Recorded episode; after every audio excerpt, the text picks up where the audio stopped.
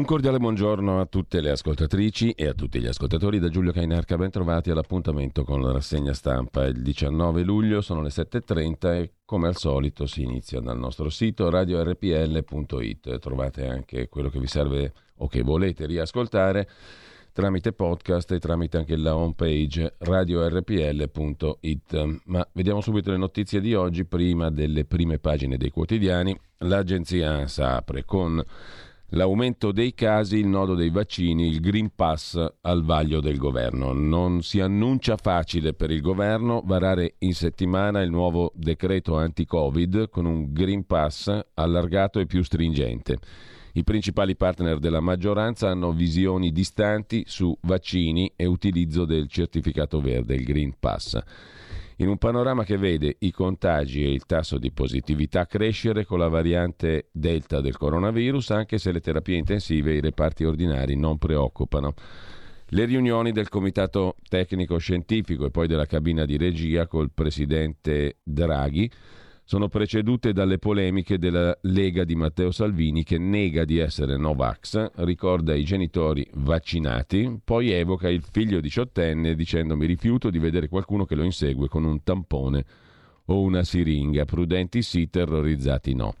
Sul Green Pass, dice ancora Salvini, leggevo di multe di 400 euro se uno deve farlo per andare a prendere il caffè in piazza. Intanto ne sbarcano a carrettate in Sicilia i migranti. Se dall'opposizione Fratelli d'Italia con Francesco Lollobrigida consiglia agli under 40 di non vaccinarsi e il partito bolla il Green Pass di obbligo nascosto, nella maggioranza del PD, con Nicola Zingaretti e Leo, con Federico Fornaro, si parla di sovranisti irresponsabili e ambigui dentro e fuori l'esecutivo. In questo clima trovare la via italiana evocata dal ministro di Forza Italia Maria Stella Gelmini, richiederà la mediazione e il decisionismo del Premier, scrive l'agenzia ANSA. Il Green Pass allargato, col ciclo completo di vaccinazione e non più con una sola dose, dovrebbe entrare in vigore a inizio agosto anche per evitare cambi di colore delle regioni e mantenere l'Italia bianca almeno fino a metà mese. Il certificato per immunizzati, guariti dal Covid o tamponati negativi entro le 48 ore,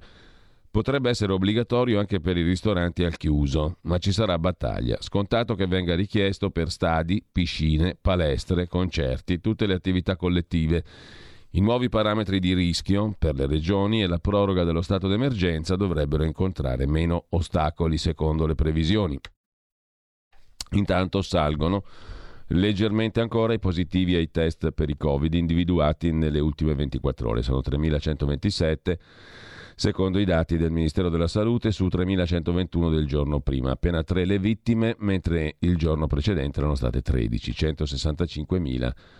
I tamponi, scrive l'agenzia ANSA in primo piano. Secondo titolo invece sui governi che spiavano i telefoni dei giornalisti, dei reporter, indizi anche su Orban, indagine condotta 16 testate, da 16 testate internazionali. Diversi governi autoritari hanno usato un software israeliano per spiare i cellulari di giornalisti, attivisti, manager nel mondo. Emerge dai leak, dalle indiscrezioni, fughe di notizie di un'indagine condotta dal Washington Post e altre 16 testate internazionali. Il software venduto dalla società israeliana NSO Group e chiamato Pegasus, è nato per consentire ai governi di seguire terroristi e criminali. Tra i governi che l'hanno usato per spiare ci sarebbe anche, scrive il Washington Post, quello di Viktor Orban. Dalle carte emergerebbe che nel mirino siano finite persone vicine a Jamal Khashoggi, il reporter saudita ucciso.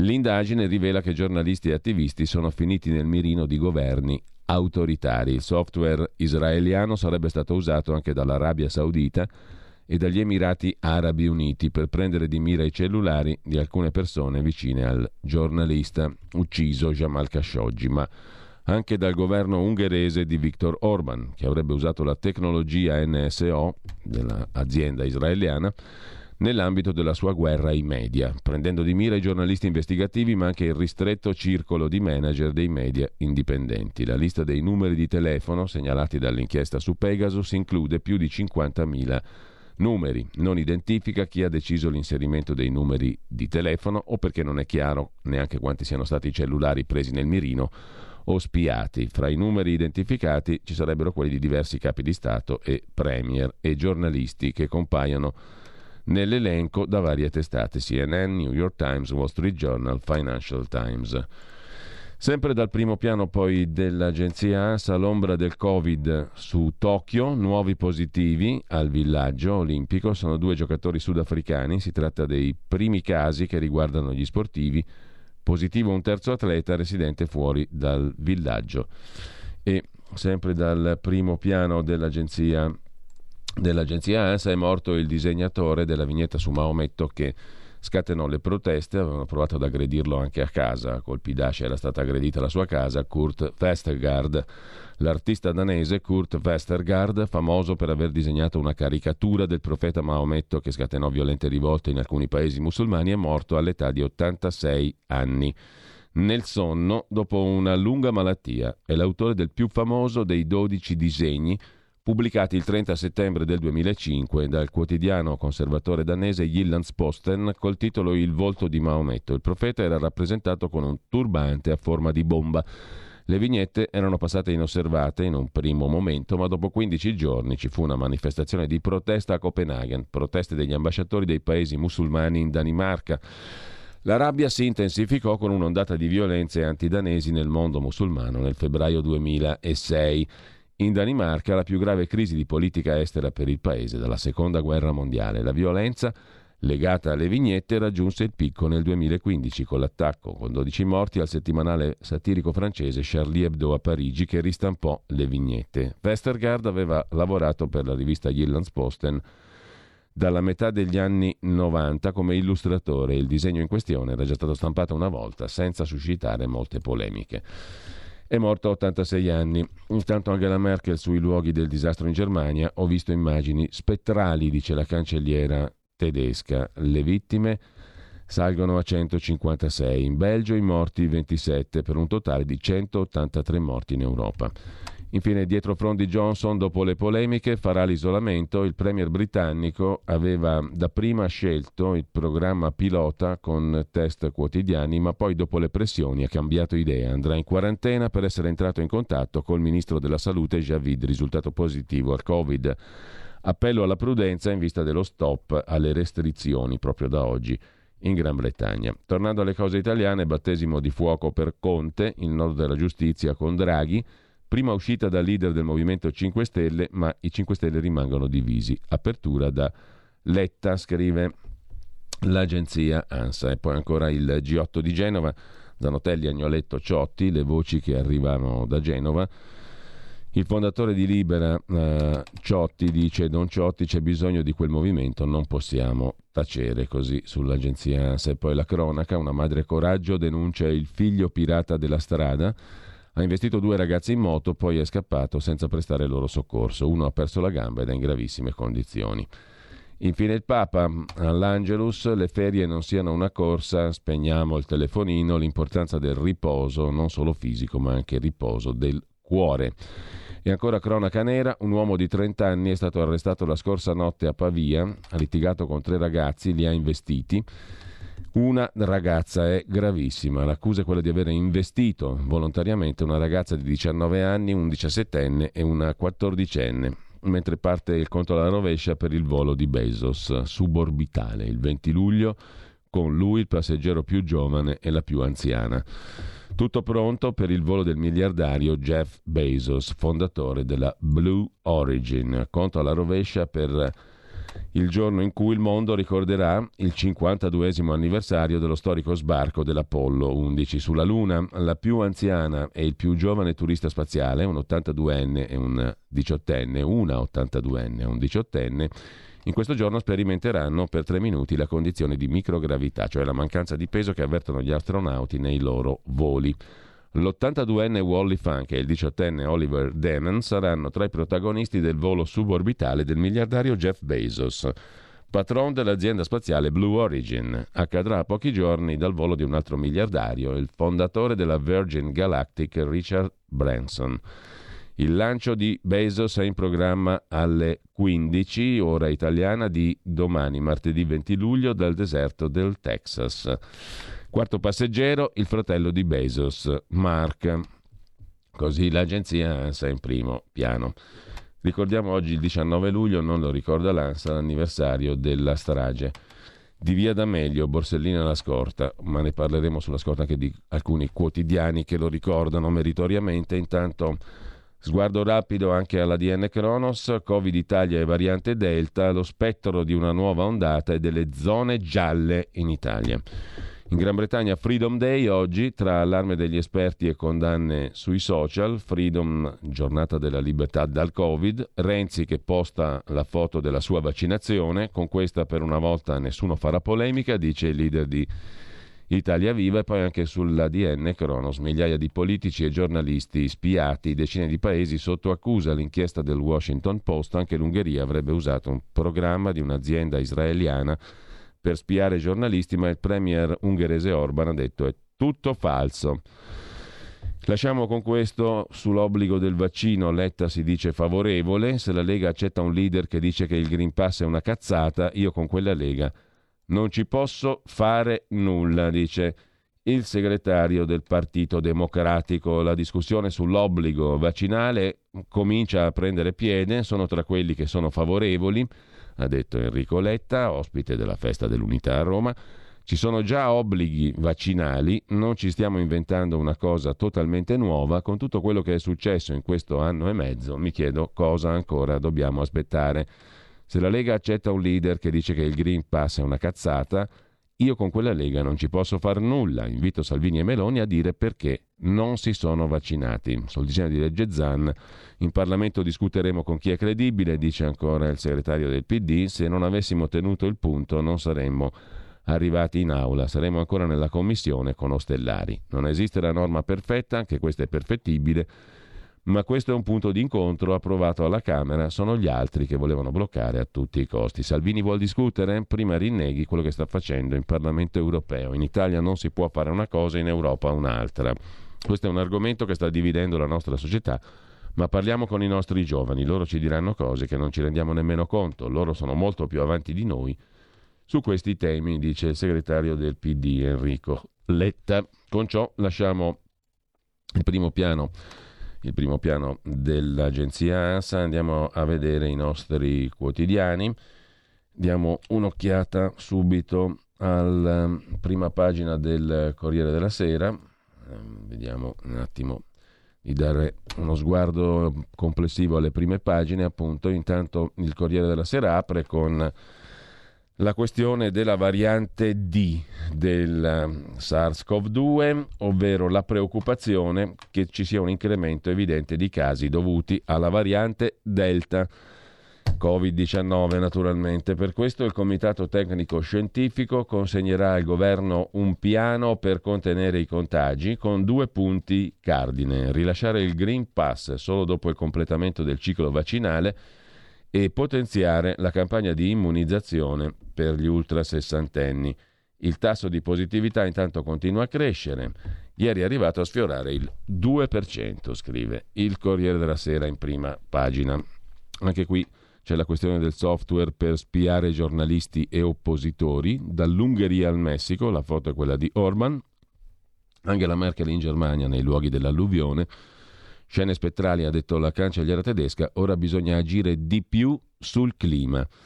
In taglio alto sul Corriere della Sera, la moda zegna a Wall Street, la quotazione in borsa, ma la sede resta in Italia. Il gruppo Zegna si quota non in Italia, ma a New York e lo fa insieme ad Andrea Bonomi, il fondatore di Invest Industrial. Il titolo sarà scambiato a partire da novembre, ma la sede dell'azienda di alta moda resta in Italia.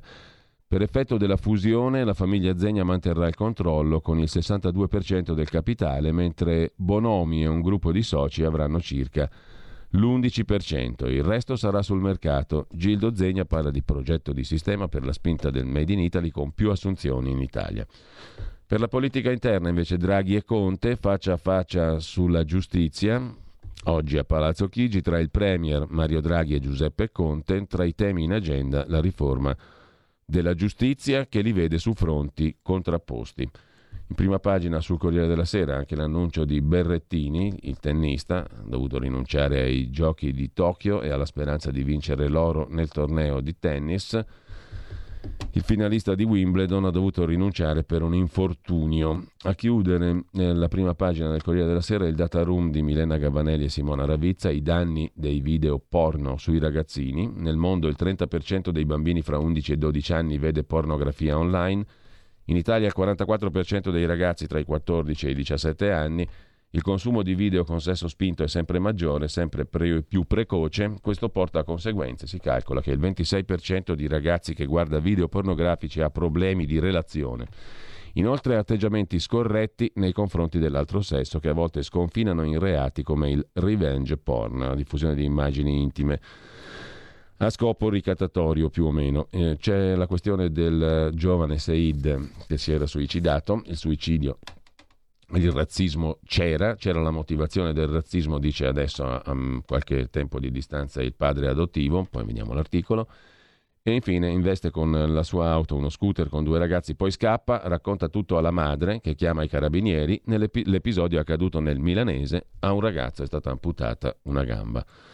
L'articolo di fondo del Corriere della Sera invece uh, ha a che fare, eh, si occupa mh, mm, il Corriere della Sera in prima pagina con Sabino Cassese della questione del virus, i tre punti deboli di un paese, la pandemia che ha messo a dura prova strutture, procedure e personale dello Stato, le forze dell'ordine, la difesa, il vertice dell'apparato esecutivo e il Parlamento hanno retto bene, sanità, scuola e giustizia, cioè più della metà del settore pubblico, hanno mostrato cedimenti, scrive Sabino Cassese. La sanità è dovuta ricorrere all'esercito per il piano vaccinale. Ha concentrato gli sforzi sui contagiati tralasciando le altre patologie.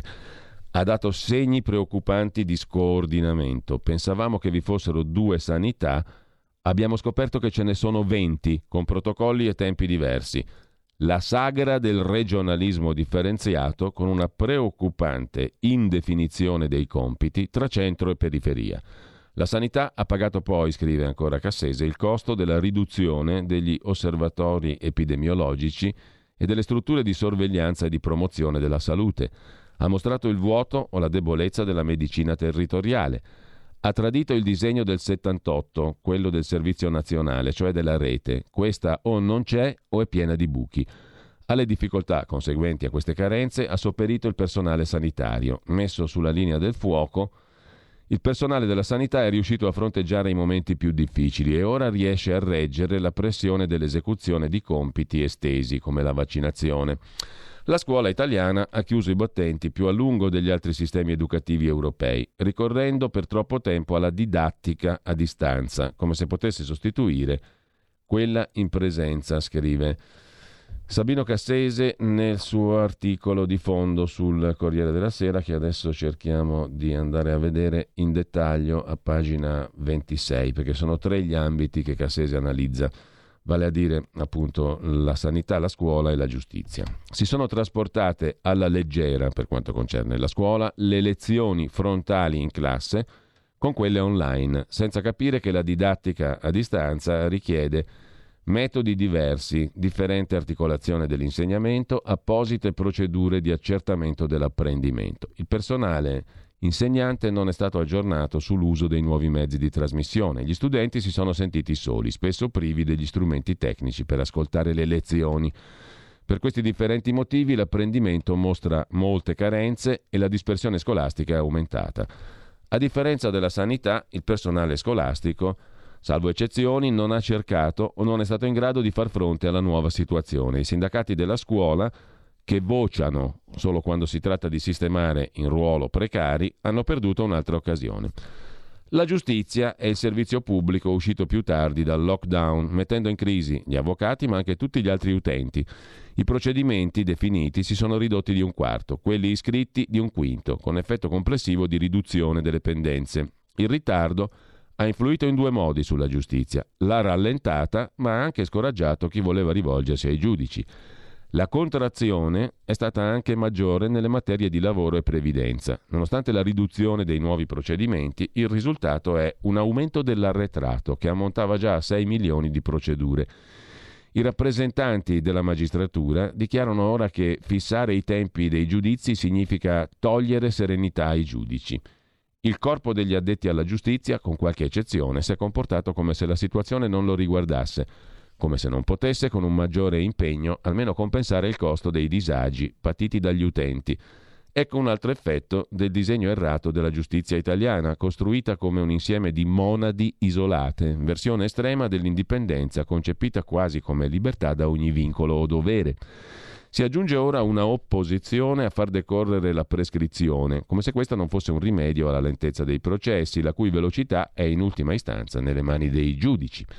In qualche carcere poi, per far fronte alle tensioni prodotte dalla pandemia, invece che all'arma della cura e della comprensione si è ricorso al manganello.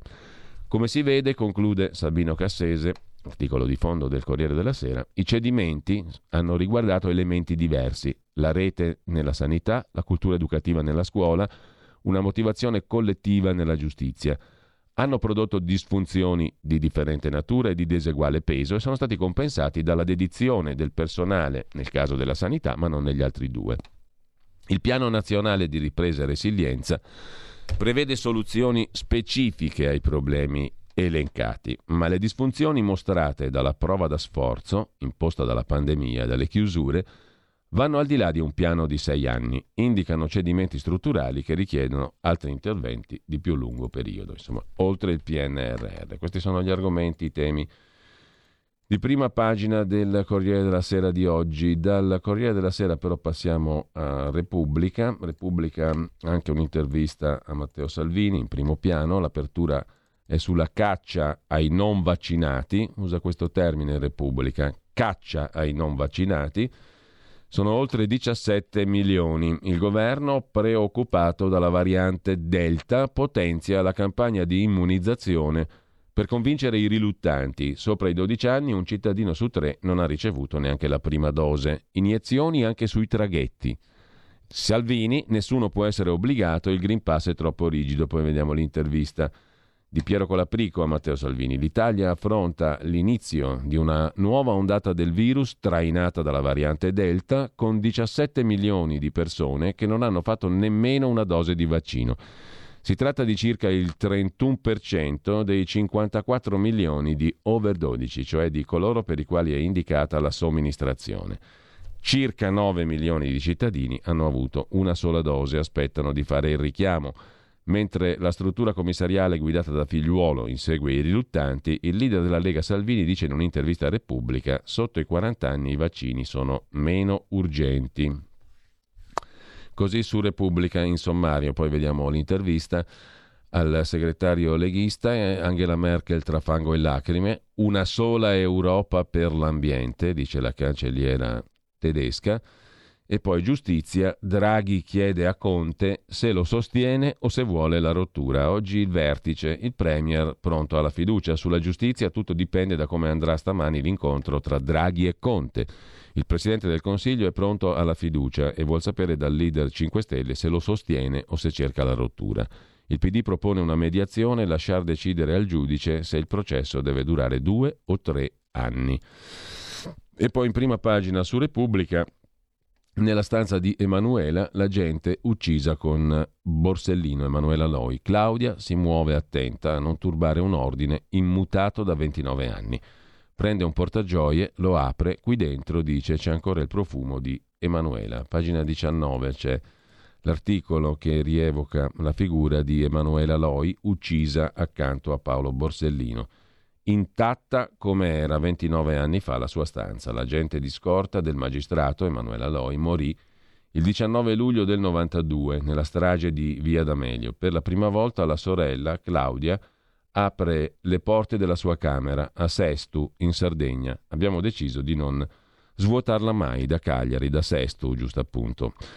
Poi lo vediamo meglio, l'articolo, il suo diario racconta ancora la sorella, è rimasto segreto, non l'ho mai aperto perché è come se violassi la sua intimità. L'albicocco davanti alla finestra è scosso da un maestrale dolce. Dentro la stanza Claudia si muove con grazia, attenta a non turbare un ordine immutato da 29 anni. Si avvicina a una libreria in noce, anni 60, di quelle con lo scrittoio a ribalta. Prende tra le mani un portagioie in vetro di Murano, un pianoforte azzurro a coda, lo apre. Qui dentro, dice, c'è ancora il profumo di Emanuela. Sento che mia sorella è qui nella stanza con me. La voce trema mentre Emanuela Loi sorride dalle foto appese al muro. In bikini a Portocervo, sulla spiaggia, nella vacanza a Palma di Maiorca, con lo sguardo orgoglioso in divisa, il giorno del giuramento, alla cornetta di un telefono a gettoni. Emanuela sembra aver lasciato la sua stanza, tre metri per due, pochi minuti fa, in un momento cristallizzato nel 1992 è quello in cui la poliziotta, testarda, generosa, con un gran senso del dovere, nonostante la febbre, è salita su un aereo per tornare in Sicilia e consentire al suo collega del reparto, Scorte, di andare in ferie.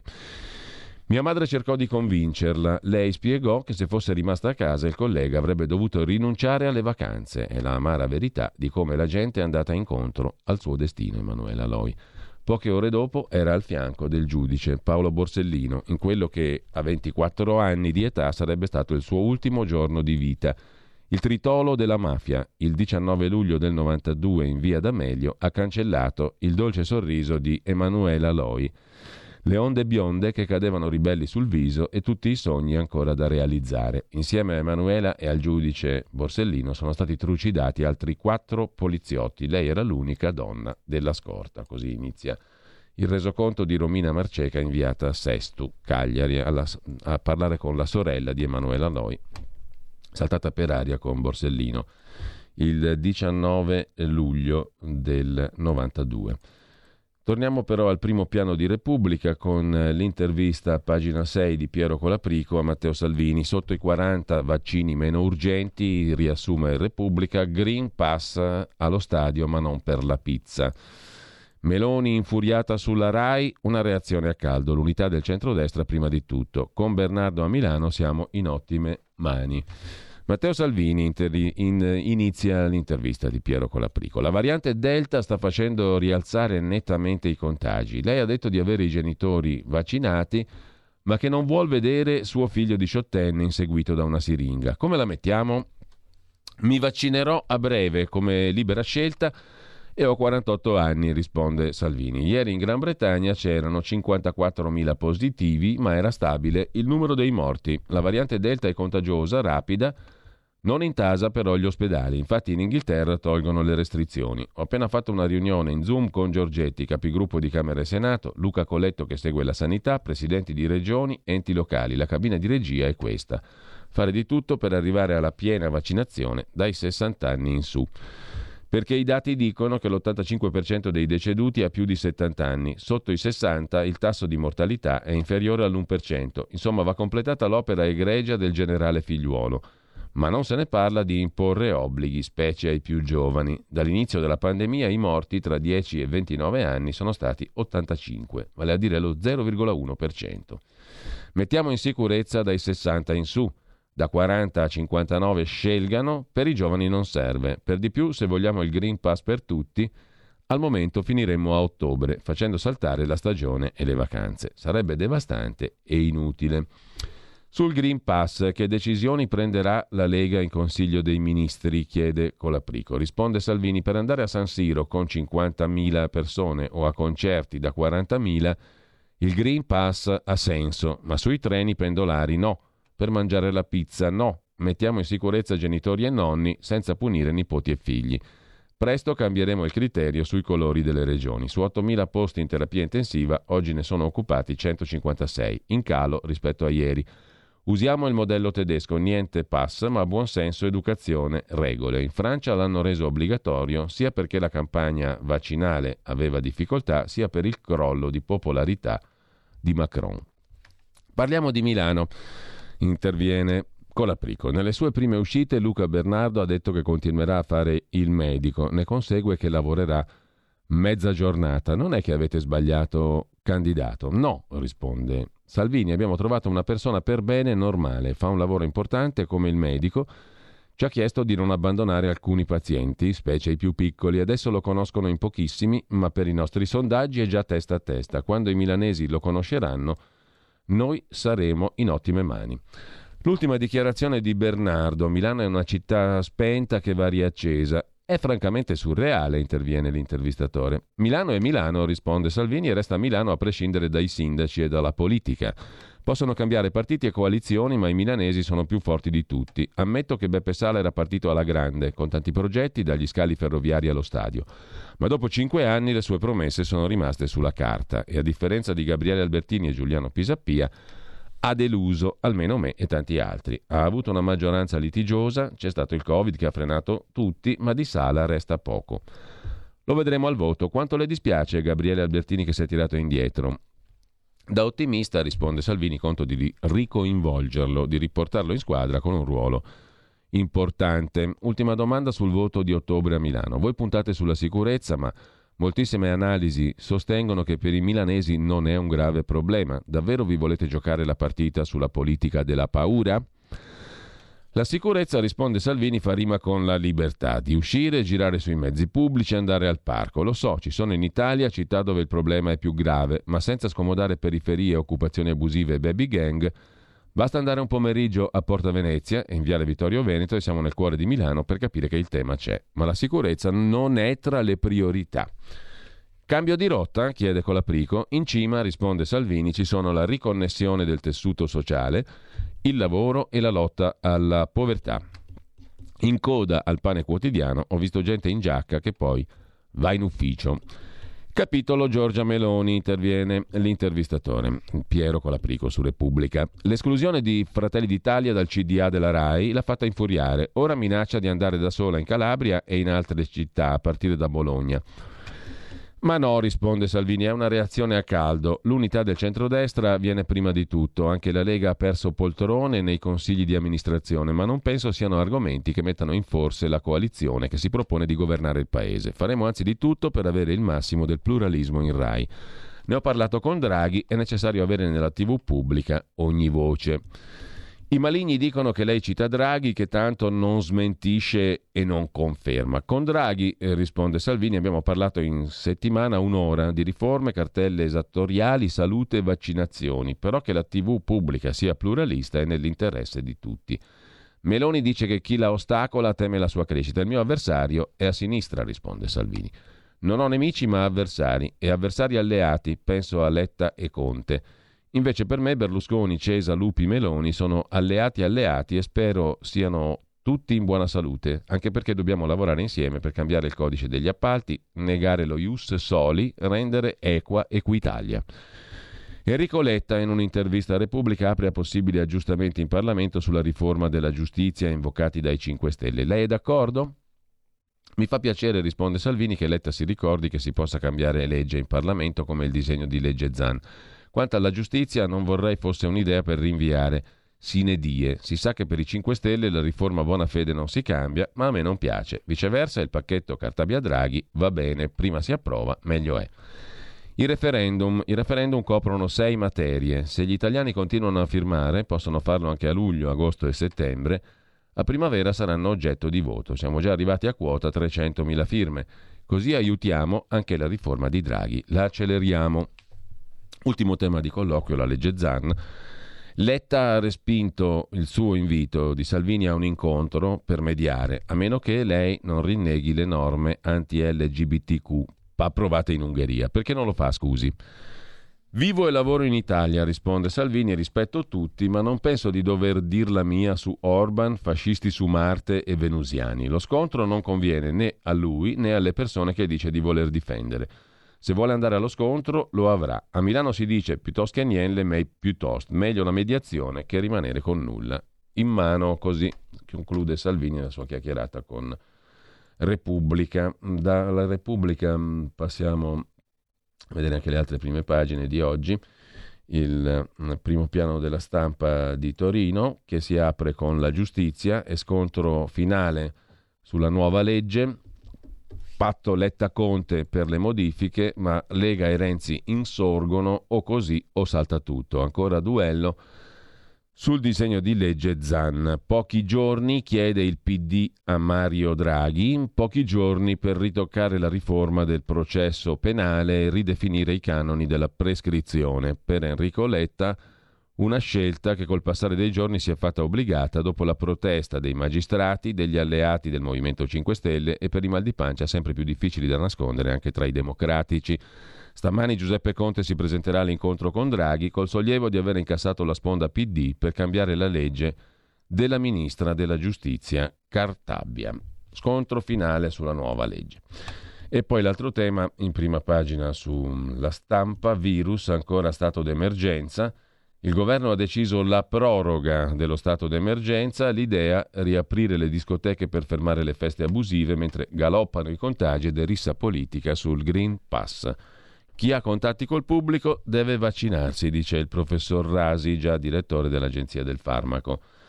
L'analisi di Massimiliano Panarari, Salvini, l'anima Novax e la paura della siringa, uno spettro si aggira per l'Italia, sarebbe, a detta di Matteo Salvini, quello della siringa o tampone che non vuol vedere all'inseguimento di suo figlio diciottenne. Infatti lui, uno dei politici più inclini a documentare comunicativamente ogni momento dell'esistenza a fini di campagna elettorale, non ha ancora fatto sapere la data della sua inoculazione, finendo più volte in contraddizione. Giorgia Meloni ha fatto ricorso all'incredibile argomentazione propagandistica del liberalismo Novax e il suo capogruppo alla Camera, Lollo Brigida, si è pronunciato contro la vaccinazione degli, anni, degli under 40. In primo piano poi sulla stampa di Torino l'intervista a Neife Rigau, 22 anni, giornalista cubana incarcerata, o meglio l'intervista alla sorella, mia sorella Neife, torturata in carcere dal regime cubano.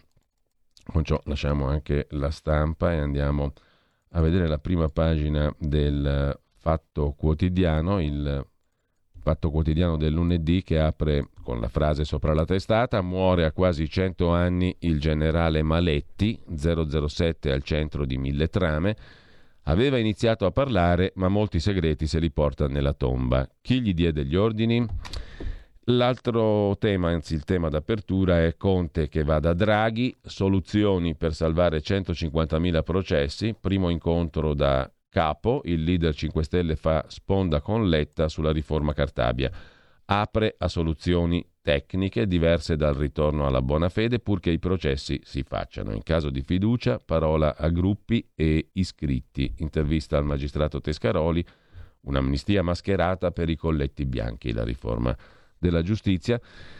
Intanto sul Green Pass Macron in retromarcia, titola ancora il Fatto Quotidiano, anche in Italia il Green Pass sarà più light, contagi doppi in sette giorni, Draghi decide in settimana l'inchiesta del lunedì insieme alla testata francese Mediapart sulla Turchia di Erdogan e la vendetta che non si ferma mai, arresti, torture e morti, l'onda lunga per il golpe del 2016. In Turchia la vendetta di Erdogan non si ferma mai contro i supposti golpisti del 2016. Il fatto economico invece si occupa delle residenze sanitarie per anziani, il business che trionfa ai tempi della pandemia, la nuova vita dei colossi per l'assistenza agli anziani, in mano a fondi con la sede nei paradisi fiscali, un giro di miliardi spesso sulla pelle di lavoratori e ospiti. E poi ancora per la politica Marta Cartabia, niente meeting a Rimini per lei, Ciellina, perché c'è il Quirinale in vista. E ancora in primo piano Draghi e la truffa delle grandi navi tolte da Venezia, secondo Tommaso Montanari, critico d'arte e critico del governo Draghi. Il primo piano del giornale, lo vediamo al subito, eh, l'apertura dedicata al ritorno del virus, Movida a rischio coprifuoco è il titolo principale. Il governo pensa a un Green Pass a zone, paese in bianco fino a Ferragosto, ma con restrizioni mirate soltanto nelle località critiche. Il governo cerca un compromesso sul prossimo decreto anti-Covid per contenere la nuova ondata di contagi. Si fa strada l'ipotesi di mantenere l'Italia in bianco fino a Ferragosto, introducendo l'obbligo del Green Pass per trasporti, grandi eventi, luoghi al chiuso, locali pubblici nelle zone in cui il rischio è alto. Poi c'è la foto in prima pagina di un branco di cinghiali che invadono le strade di Roma. Una squadra di 17 cinghiali mette in crisi la sindaca Raggi, polemica nella capitale. E poi l'Inghilterra, dove si riapre tutto, ma Johnson per primo finisce in isolamento perché il suo ministro alla sanità ha preso il Covid. La grande scommessa di Londra a riaprire tutto senza distanziamento né mascherine, ma il Premier Johnson finisce in isolamento.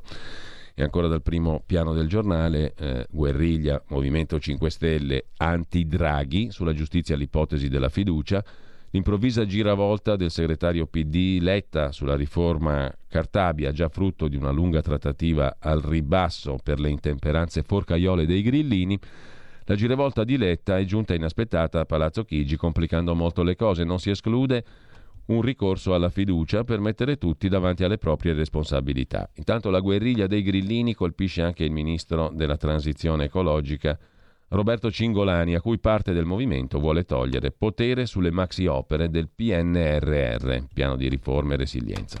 Ma dalla giustizia eh, per i fondi europei, ma dalla giustizia al green, le battaglie ideologiche dei 5 Stelle rischiano di dimezzare il recovery fund, 100 miliardi in pericolo. Il giornale poi si occupa del caso Davigo. Il CSM, il Consiglio Superiore della Magistratura, indaga su Milano. Un'intera procura nel mirino del CSM, Milano, una delle più importanti d'Italia, e che si ritrova sotto accusa dopo che i veleni del processo Eni sono tracimati. Anche sul giornale si affaccia la notizia del software israeliano Pegasus, reporter spiati accusati diversi governi e bufera su Orban. E, ehm, a chiudere, Astro Bezos sta per raggiungere Astro Branson. Sembra una storia di un album di Topolino degli anni 70, Paperon de Paperoni, solleticato da un'impresa del rivale Rocker Duck, cerca di fare di più e meglio. Quelli erano fumetti, questa realtà un po' fantascientifica. Il fondatore di Amazon, Bezos, uomo più ricco della Terra, domani alle 9 locali, le 15 in Italia, volerà nello spazio a bordo del lanciatore suborbitale New Shepard. E lasciamo anche la prima pagina del giornale, vediamo il quotidiano nazionale. Giorno Nazione, resto del Carlino, l'apertura è sul Super Green Pass che spacca il governo. Intervista a Sandra Zampa, collaboratrice del ministro Speranza. Non solo ristoranti, il Green Pass va introdotto anche nei supermercati, verso l'obbligo per i professori. La Lega fa muro, il professor Bassetti da Genova dice via le mascherine anche al chiuso per i vaccinati. Chi è immunizzato deve tornare alla normalità. E poi ci sono l'altro titolo, i giochi pericolosi, incubo Olimpiadi, molti atleti contagiati a quattro giorni dal via, crescono le defezioni, non partono berrettini e molinari, atleti italiani. A chi tocca mettere la parola fine è il titolo dell'editoriale firmato da Raffaele Marmo sul quotidiano nazionale, mentre Johnson cancella le restrizioni, variante Delta e contagi, ricoveri e polemiche rischi e incertezze non hanno fermato Boris Johnson nell'attuazione del Freedom Day, il giorno della libertà in Gran Bretagna. È sicuramente una decisione che può essere oggetto di discussioni e contestazioni, anzi l'assenza di uno strumento come il Green Pass per determinati servizi o dell'obbligo vaccinale almeno per determinate categorie la rende criticabile e avventata, ma è ugualmente una scelta che parla a tutti gli altri leader europei e mondiali, perché a questa altezza di tempo una cosa appare sempre più certa. La certificazione della fine della pandemia non deriverà dalla cancellazione del virus, ma sarà anch'essa il risultato di una determinazione politica. Tocca alla politica mettere la parola fine, sottolinea il, l'editorialista del quotidiano nazionale.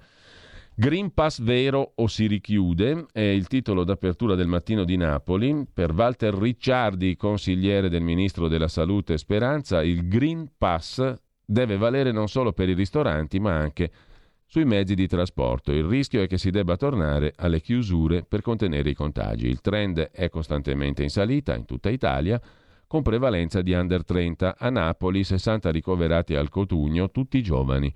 Anche all'ospedale dei bambini il Santo Bono, nuovi ricoveri di piccoli contagiati e con sintomi, scrive il quotidiano napoletano.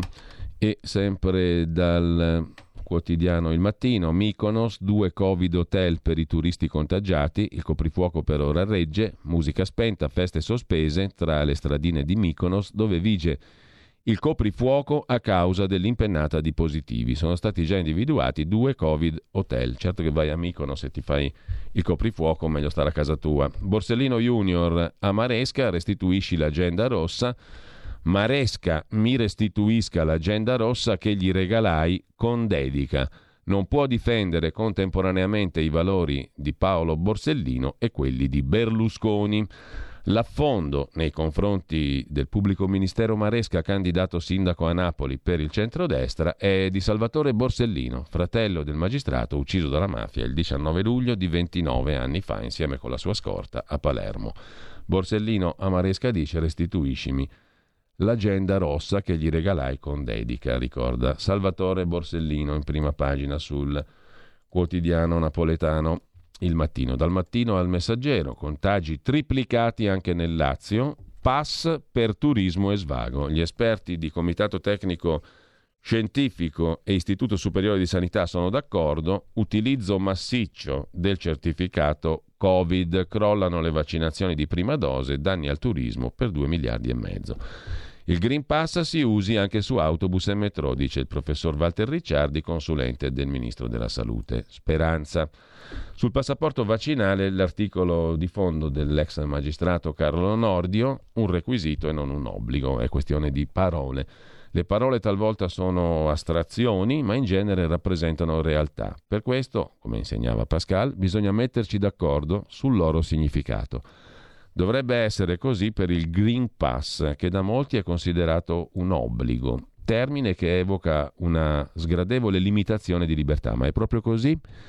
L'obbligo può essere considerato sotto varie prospettive. In senso filosofico è la determinazione di un dovere, in senso giuridico è un vincolo che impone una, prestra- una prestazione che nasce da un contratto o da un fatto illecito o da un'esigenza primaria dello Stato, come le imposte o la difesa della patria. Per il credente è un ossequio a un comando della divinità, infine per il laico è un imperativo autonomo, morale kantiana. In tutti i casi l'obbligo è un impegno con un interlocutore, il creditore, lo Stato, Dio, la coscienza. A differenza dell'obbligo, il requisito è una qualità necessaria per raggiungere uno scopo. Non è un dovere ma una condizione. Il primo equivoco nella polemica sul Green Pass nasce dall'uso dei due termini che spesso si confondono anche nel linguaggio corrente, scrive il magistrato. Carlo Nordio nell'articolo di fondo del Messaggero, che adesso andiamo a leggere un po' meglio, dalla prima pagina, un attimo solo, eh, il pezzo volta a pagina 21, la questione eh, dell'equivoco, dove nasce l'equivoco nella polemica sul Green Pass, scrive Nordio, nasce dall'uso di due termini che spesso si confondono anche nel linguaggio comune. Per esempio l'obbligo di lenti per l'automobilista miope, scrive Carlo eh, Nordio, non è affatto un obbligo, ma semplicemente la conseguenza della scelta di guidare. Se ci vedi male, nessuno ti costringe ad andare dall'oculista, ma se vuoi metterti al volante, devi vederci bene, altrimenti combini disastri. Un secondo equivoco nasce dal concetto di libertà personale. È quasi banale dire che la mia libertà finisce dove comincia quella altrui. Poiché siamo animali sociali, dobbiamo darci delle regole senza le quali la libertà diventa licenza e quest'ultima sopruso. Così la mia libertà di parola, movimento, fede religiosa non comprende quella di offendere o di entrare in casa altrui e celebrare indecenti ritualità dionisiache. Del resto, la nostra Costituzione fissa i limiti di queste facoltà. Come gli dei di Omero, toglie in parte con la sinistra quello che concede con la destra, consapevole che non c'è libertà senza il controllo della legge. Posto così il problema, il Green Pass arriva al dunque Carlo Nordio. È un obbligo o un requisito? A noi la soluzione sembra facile. Non può essere un obbligo per la semplice ragione che non vincola nessuno nei confronti di un interlocutore, sia il creditore, lo Stato o la coscienza. Se un cittadino vuole starsene a casa e condurre una vita anacoretica, cioè da eremita, può farne benissimo a meno del Green Pass. È quando si relaziona con gli altri che sorge il problema, esattamente come quando vuol prendere la patente e deve assicurarci di guidare in sicurezza, se necessario mettersi gli occhiali. Nel caso specifico, la libertà in gioco non è quella di chi deve munirsi di Green Pass, ma quella degli ignari individui che lui accosta e può contagiare. Insomma, se Caio entra in aereo con me senza una garanzia di immunità, è la mia libertà dalla malattia a essere compromessa e non la sua. Ecco perché il Green Pass non è un obbligo, ma un requisito. Naturalmente l'obiezione a questo discorso apparentemente teorico è che a Tizio non importa nulla definire il pass in un modo o nell'altro, ma soltanto sapere se deve averlo oppure no per andare al ristorante, a teatro o altrove. Tuttavia, una volta stabilita la natura di questo certificato, la risposta è facile. Come tutti i requisiti, è oggetto di valutazione prudente e razionale da parte del legislatore. Se è giusto chiedere al conducente l'esame della vista, Sarebbe assurdo imporgli quello del colesterolo. Così è per il Green Pass. Esso deve essere considerato un requisito tanto più cogente quanto più il luogo di accesso è a rischio contagio. Sarebbe esagerato chiederlo per sedersi all'aperto, ma insensato non imporlo per un concerto alla scala. Questo ci porta a un'ultima considerazione. Questo piccolo sacrificio, che si chiede al cittadino avrebbe un'enorme importanza per la nostra vita e le nostre finanze. Però ehm, la scala, non è, detto, non è semplicemente alla scala. E al supermercato cosa facciamo, visto che c'è tanta gente come alla scala? Al supermercato. Per fare l'esempio del teatro, conclude Carlo Nordio, una cosa è occupare un posto su dieci per il distanziamento obbligato, un'altra è riempirlo di spettatori che non possono né contagiare né essere contagiati, così per mille attività. E poiché, conclude Nordio, il Paese non potrebbe sostenere un'altra altalena di zone bianche e rosse, e tantomeno un ulteriore rigido lockdown, anche le perplessità degli ultraliberisti dovrebbero cadere di fronte al rischio che cada di nuovo, forse definitivamente, la nostra economia. Insomma, chiamiamolo requisito e non obbligo, però è necessario avere il Green Pass in una pluralità di situazioni sociali. Questo è in, te, in sintesi il pensiero anche del magistrato, del giurista Carlo Nordio.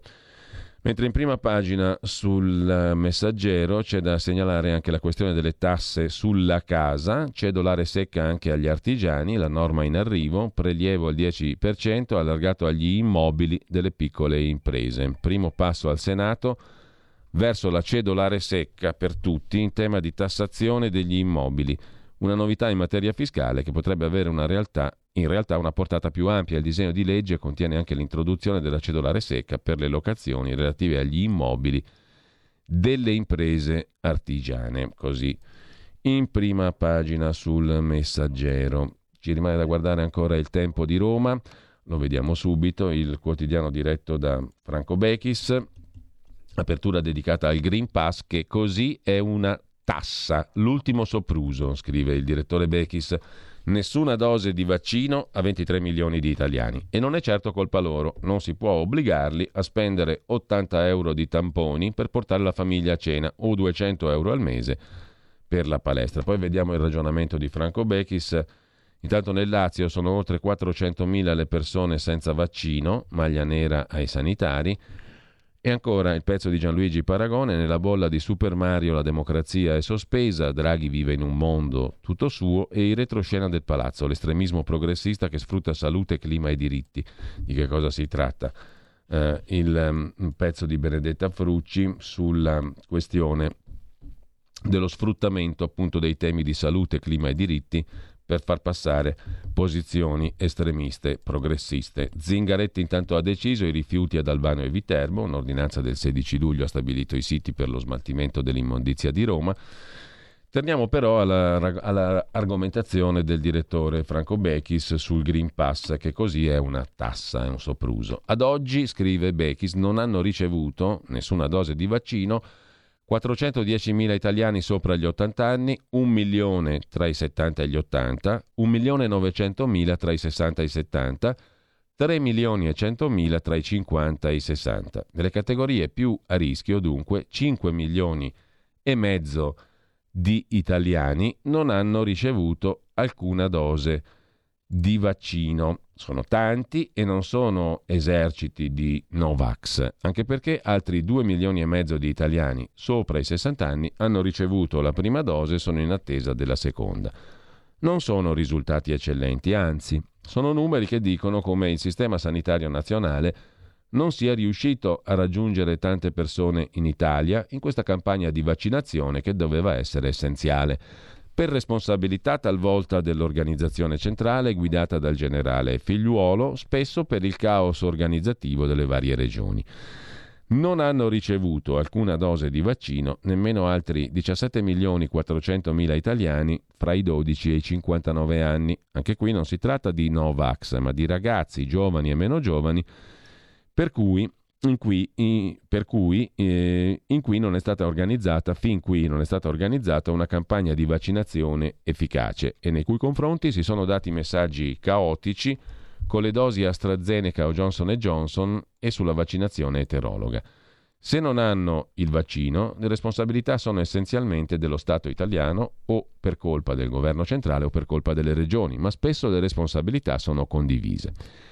Questo quadro di responsabilità delle autorità pubbliche va tenuto presente ora che si vorrebbe di nuovo stringere le maglie della libertà dei cittadini con la tagliola del Green Pass perché la maggior parte dei non vaccinati, che quel documento non può avere, non ha scelto di sottrarsi all'iniezione, semplicemente non ha avuto l'opportunità di farla. Quindi non è giusto caricare sulle loro spalle una responsabilità che è tutta dei livelli di governo italiani. Certo, non è necessario avere il vaccino per avere il Green Pass, basta un tampone molecolare o antigenico, ma vale al massimo tre giorni. Ora gli italiani sono o stanno per andare in gran parte in vacanza. Quei 23 milioni che non hanno manco una dose di vaccino, se passeranno le regole proposte dovranno fare un tampone per cenare in un ristorante o in una pizzeria se non c'è posto fuori e magari anche per bersi qualcosa la sera in un locale. Se non hanno abbastanza risparmi per andare in vacanza e sono costretti a restare in città, rischiano di aver bisogno di un tampone ogni tre giorni.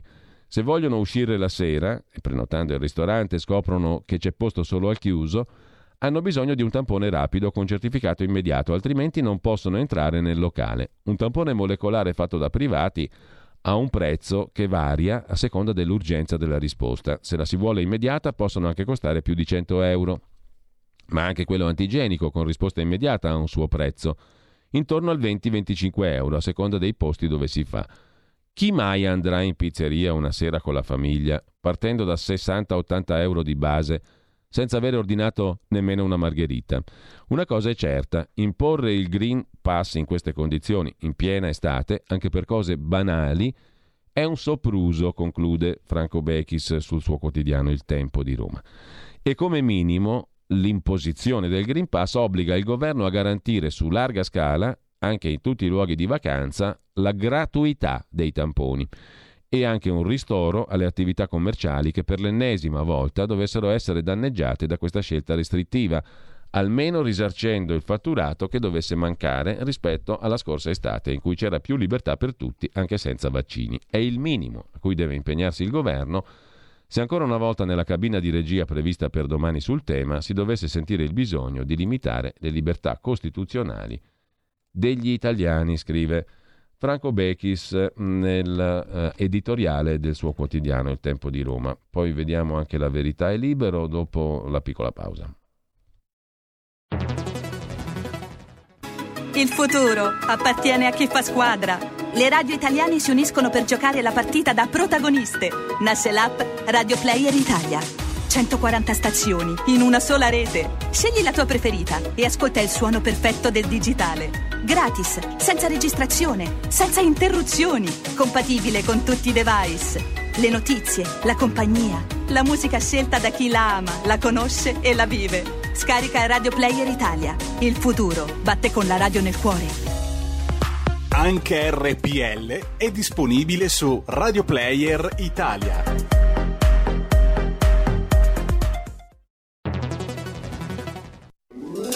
Stai ascoltando RPL. La tua voce libera, senza filtri né censura. La tua radio. Dal 1849 Brescia è la leonessa d'Italia perché Brescia, i bresciani e le aziende bresciane non mollano mai. La Sargom di Rodengo Saiano Brescianissima è sempre più forte per vendere, lavorare e trasformare articoli gomma plastica tecnico-industriali. Alla Sargom, via Gaetano Bertoli 15 Rodengo Saiano, Brescia, troverete nylon, derlin, PVC, silicone, Vulcolan, plexiglass, policarbonato sia in semi lavorati che in prodotti finiti a disegno cliente. Grazie Brescia. Da Sargom, Rodengo Saiano, Brescia. Porta con te ovunque RPL la tua radio. Scarica l'applicazione per smartphone o tablet dal tuo store o dal sito radiorpl.it. Cosa aspetti?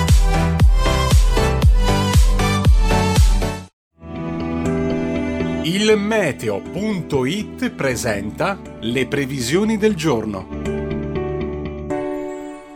La nuova settimana inizia un po' come era finita la precedente, ovvero all'insegna dell'instabilità, specie pomeridiana. Al mattino infatti il sole sarà decisamente dominante su quasi tutta l'Italia, con gli unici addensamenti isolati piovaschi a carico del versante centrale adriatico e di quello meridionale del paese. Tuttavia nel pomeriggio si accenderanno nuovamente numerosi focolai temporaleschi, in particolare al sud e tra Lazio, Abruzzo e Molise. Andrà meglio invece sui restanti settori. Le previsioni di ilmeteo.it tornano più tardi. Un saluto da Andrea Garbinato.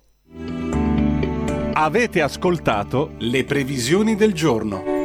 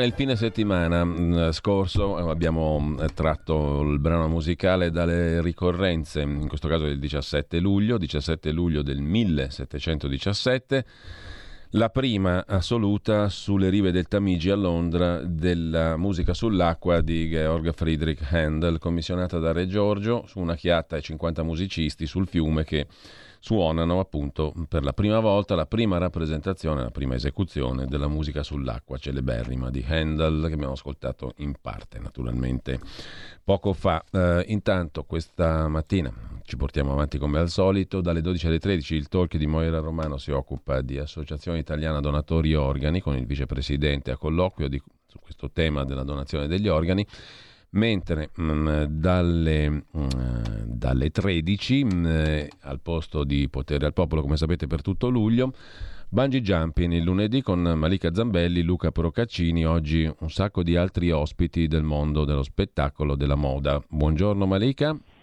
Buongiorno Giulio, allora, ciao a tutti.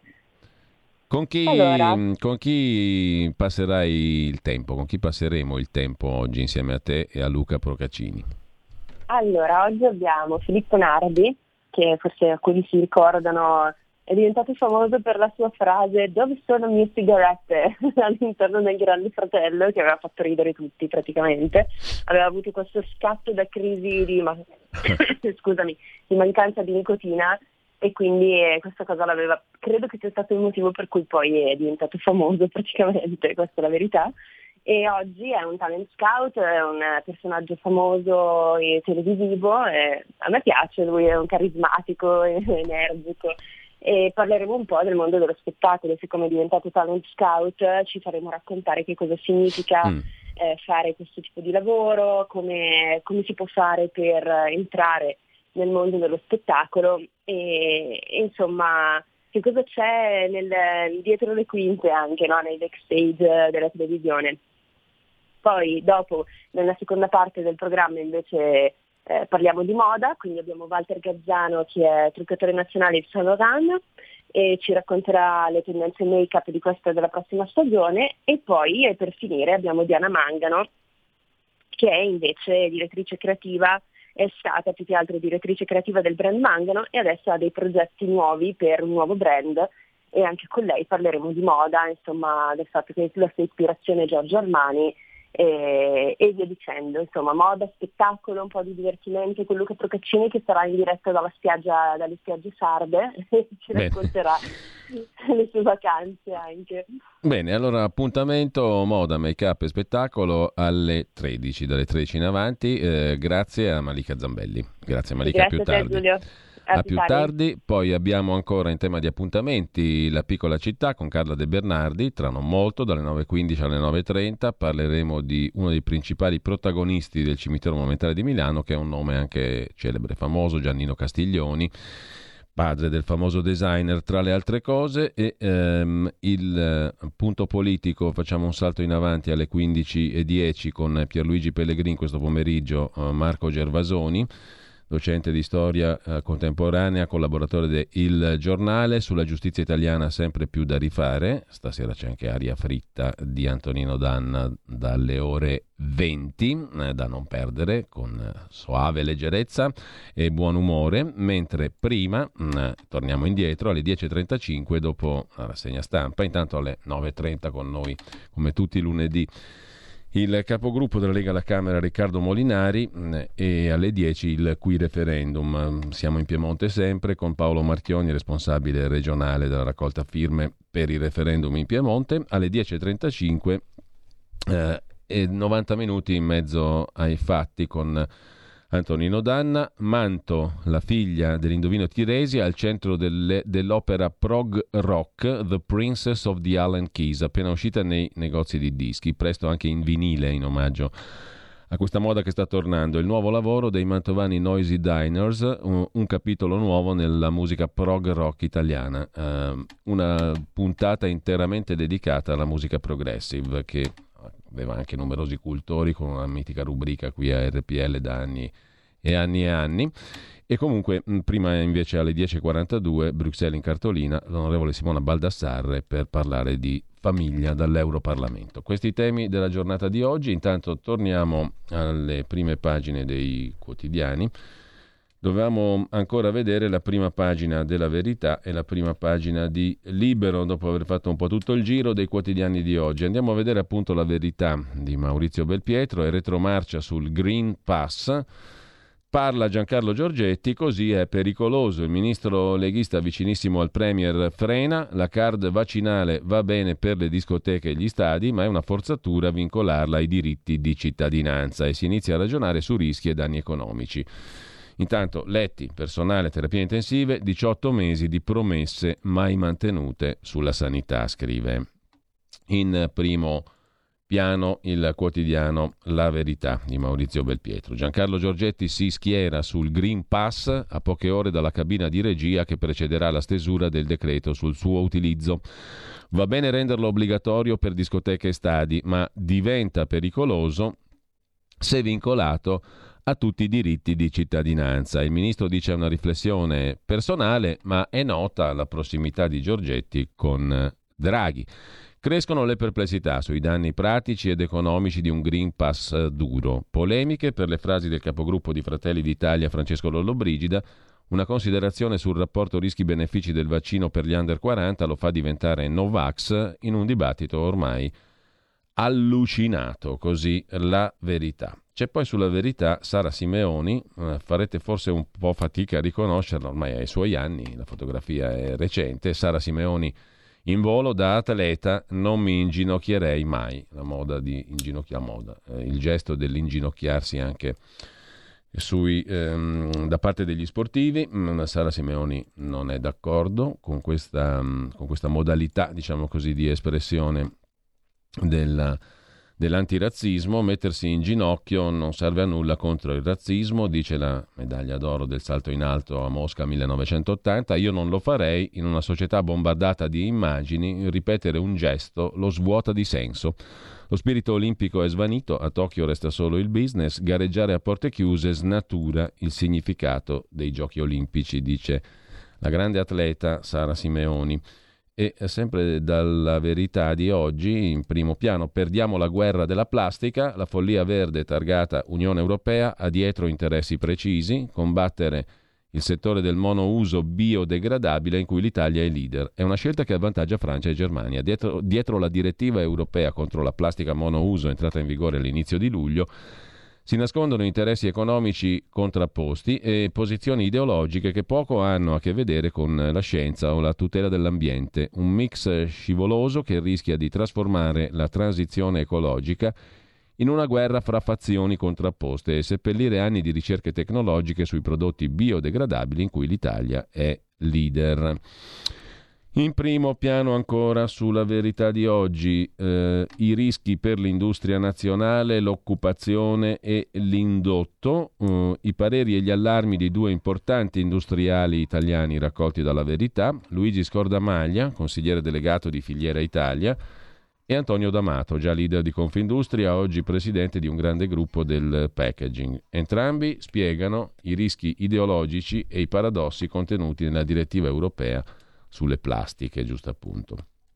A chiudere, Claudia Schiffer, 50 anni, che ridicolizza i gendarmi del sessismo, la modella madrina della mostra di Helmut Newton. Se ne occupa Francesco Borgonovo in prima pagina sulla verità. La divina Claudia Schiffer mette in ridicolo i poliziotti del sesso. La top model difende Helmut Newton, genio e fotografo di nudi nel mirino dei gendarmi gender mostra il potere femminile, ha detto Claudia Schiffer. E poi ci sono le interviste del lunedì, la prima al professor Luigi Curini di Daniele Capezzone, cediamo libertà e ci abituiamo come negli Stati Uniti. Intervista alla ministra leghista per le disabilità Erika Stefani, usano i disabili per far passare il disegno di legge Zan e poi Guido Maria Brera, esperto di finanza, la globalizzazione ha trovato la sua Chernobyl. Maurizio Belpietro è l'autore dell'articolo di fondo della verità di stamani. Lo statuto parla chiaro, Conte non conta. Oggi va da Draghi. Avete presente le frasi che nelle scorse settimane ha pronunciato Conte sul suo ruolo alla guida dei 5 Stelle? Non sarò il prestanome di nessuno, non può esserci una leadership dimezzata, una diarchia non funzionerebbe. Ho sempre detto che non mi sarei prestato a un'operazione di facciata, pretendo le scuse di Beppe Grillo. Beh, Conte scherzava. Dopo la presentazione del famoso statuto che ha fatto litigare Beppe Grillo con Conte, si è capito che il vero comico non è l'elevato, ma il suo sostituto, il quale davanti alle telecamere dice una cosa a ciufforito, ma quando è di fronte a una spigola il ciuffo gli si ammoscia e ne sottoscrive un'altra cosa. L'irrilevante Conte punta sui cavalli perdenti. L'avvocato del popolo che oggi vedrà il Premier non molla le battaglie su reddito di cittadinanza proprio mentre a Genova viene scoperta una maxi truffa e giustizia nei giorni in cui Davigo finisce indagato. La sua parabola è arrivata alla fine. Da presidente dei 5 Stelle non avrà veri poteri, ma non è riuscito a farsi il suo partito. I sondaggi sono impietosi e danno i 5 Stelle in caduta libera. A proposito di 5 Stelle c'è sulla verità di oggi l'intervista a Giovanni Favia, il primo espulso dal Movimento 5 Stelle, pace armata nel movimento, chi ne approfitterà è Di Maio. Conte ha sfruttato il Covid, ora vuole un partito piddino per prendersi i voti del PD. I 5 Stelle sono una telenovela, stupisce che abbiano ancora il 15%. Di Battista, cuore di panna, è finto perfino quando si indigna, tutto sommato meglio Gigino, è come un vecchio democristiano, ma almeno si è tolto la maschera, dice Giovanni Favia. Sulla verità di oggi, dicevamo, l'intervista al professor eh, Luigi Curini, che ben conoscete tante volte è stato anche a RPL, così ci tolgono per sempre la libertà. La gente accetta il Green Pass perché è stata terrorizzata, si è assuefatta e insegue il miraggio del rischio zero. Molti dicono ci siamo abituati alle restrizioni, non ce ne rendiamo più nemmeno conto. I media mettono paura agli italiani, dice il professor Curini, docente di scienza politica all'Università di Milano. Perché così, ta- perché così tanta enfasi, a proposito dei media, dice Curini, sul numero dei contagiati e così poca su quello bassissimo delle ospedalizzazioni?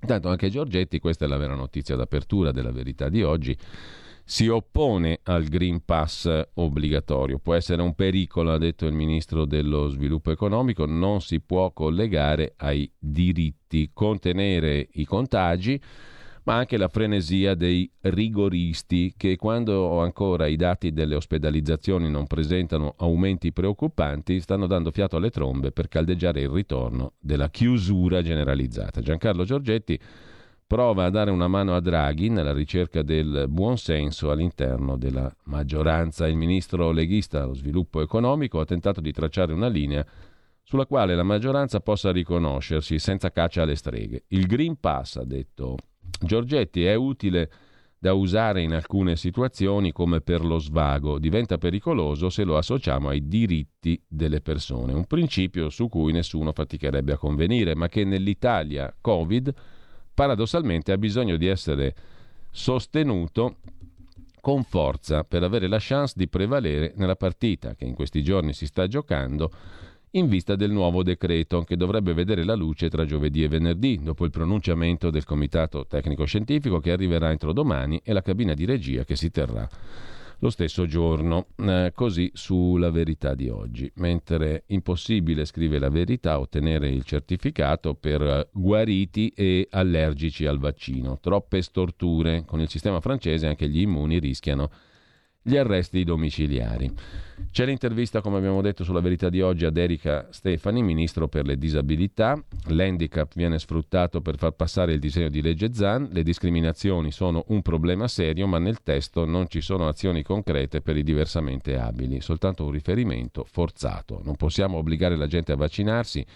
Il Green Pass pone problemi costituzionali. Io mi sono immunizzata, ma ciascuno sia libero, dice Erika Stefani. Poi c'è una doppia paginata, un, due pagine dedicate alla questione della sanità. Non hanno fatto nulla, il titolo del pezzo di Antonio Grizzuti, le promesse mancate del governo sul fronte sanità.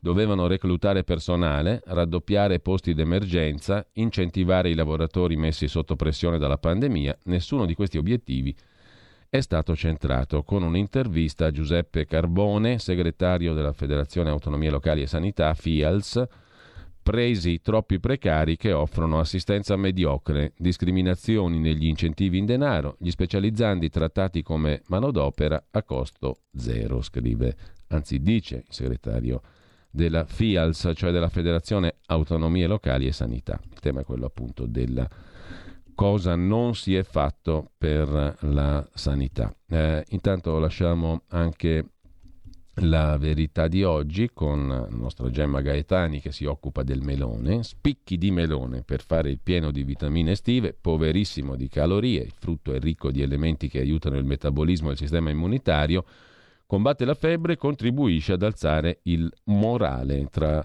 gli effetti positivi del melone, questo fantastico frutto di cui si occupa Gemma Gaetani oggi sulla verità. Chiudiamo la nostra rassegna delle prime pagine con Libero, il quotidiano che apre oggi la sua prima pagina con l'allarme di Giorgetti su un altro tema, frenare il piano verde o l'Italia salta in aria.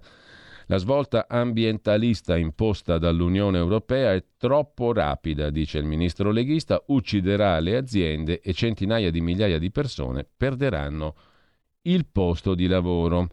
Il tema è quello grosso appunto del Green Deal, della svolta verde. Da qui a un decennio l'economia cambierà completamente, nasceranno nuovi settori e altri, in base a questa sorta di eutanasia decisa dalla politica, moriranno. È già scritto. L'Europa ha voluto accelerare sul green, ma attenzione a non finire fuori strada, dice Giancarlo Giorgetti, smontando la retorica del verde a ogni costo e che green è sempre bello. Il ministro dello sviluppo economico parla raramente in pubblico, quando lo fa mira dritto il bersaglio. O tutto il mondo condivide lo stesso obiettivo e quindi le stesse regole, oppure l'Europa con questa decisione si lega mani e piedi e perde da subito la competizione con Cina, Stati Uniti, Russia e India. Insomma, altro che ripartenza. Giancarlo Giorgetti, intervistato dal direttore di Libero Sallusti e dal vice direttore del giornale Nicola Porro, ha lanciato ieri l'allarme al Teatro Petruzzelli di Bari. Temo che la politica, ha detto Giorgetti, ritenga il futuro green tutto rose e fiori. Ma cosa faremo quando chiuderanno le aziende che non saranno in grado di riconvertire la produzione? Formeremo i licenziati sulle nuove tecnologie per reinserirli o aspetteremo che si moltiplichino le situazioni di crisi con milioni di persone disperate per strada? Sono inaccettabili situazioni come quella della Whirlpool di Embraco o della Gianetti Ruote, dove sono stati op- licenziati con una mail 152 operai. Dobbiamo creare un sistema che sia il West e non il Far West. La sintesi, vogliamo puntare sulla transizione ecologica, bene, ma questa avrà un prezzo, ha detto Giorgetti. Il primo ha rischiato di essere salatissimo, il Consiglio dei Ministri ha stoppato un nuovo salasso delle bollette, l'autorità dell'energia, ha raccontato Giorgetti, ci aveva proposto un aumento del 17%. L'abbiamo potuto evitare una volta, non potremo farlo sempre. L'Unione Europea punta allo stop entro il 2035 della produzione di auto a benzina e diesel. Entro il 2030 il 40% dell'energia dovrà essere prodotta da fonti rinnovabili. I paesi Visegrad, Polonia, Repubblica Ceca, Slovacchia, Ungheria, ma non solo, si stanno opponendo alla carbon tax, la gabella che dal 2026 penalizzerà i settori del ferro, dell'acciaio, cemento, elettricità e alluminio.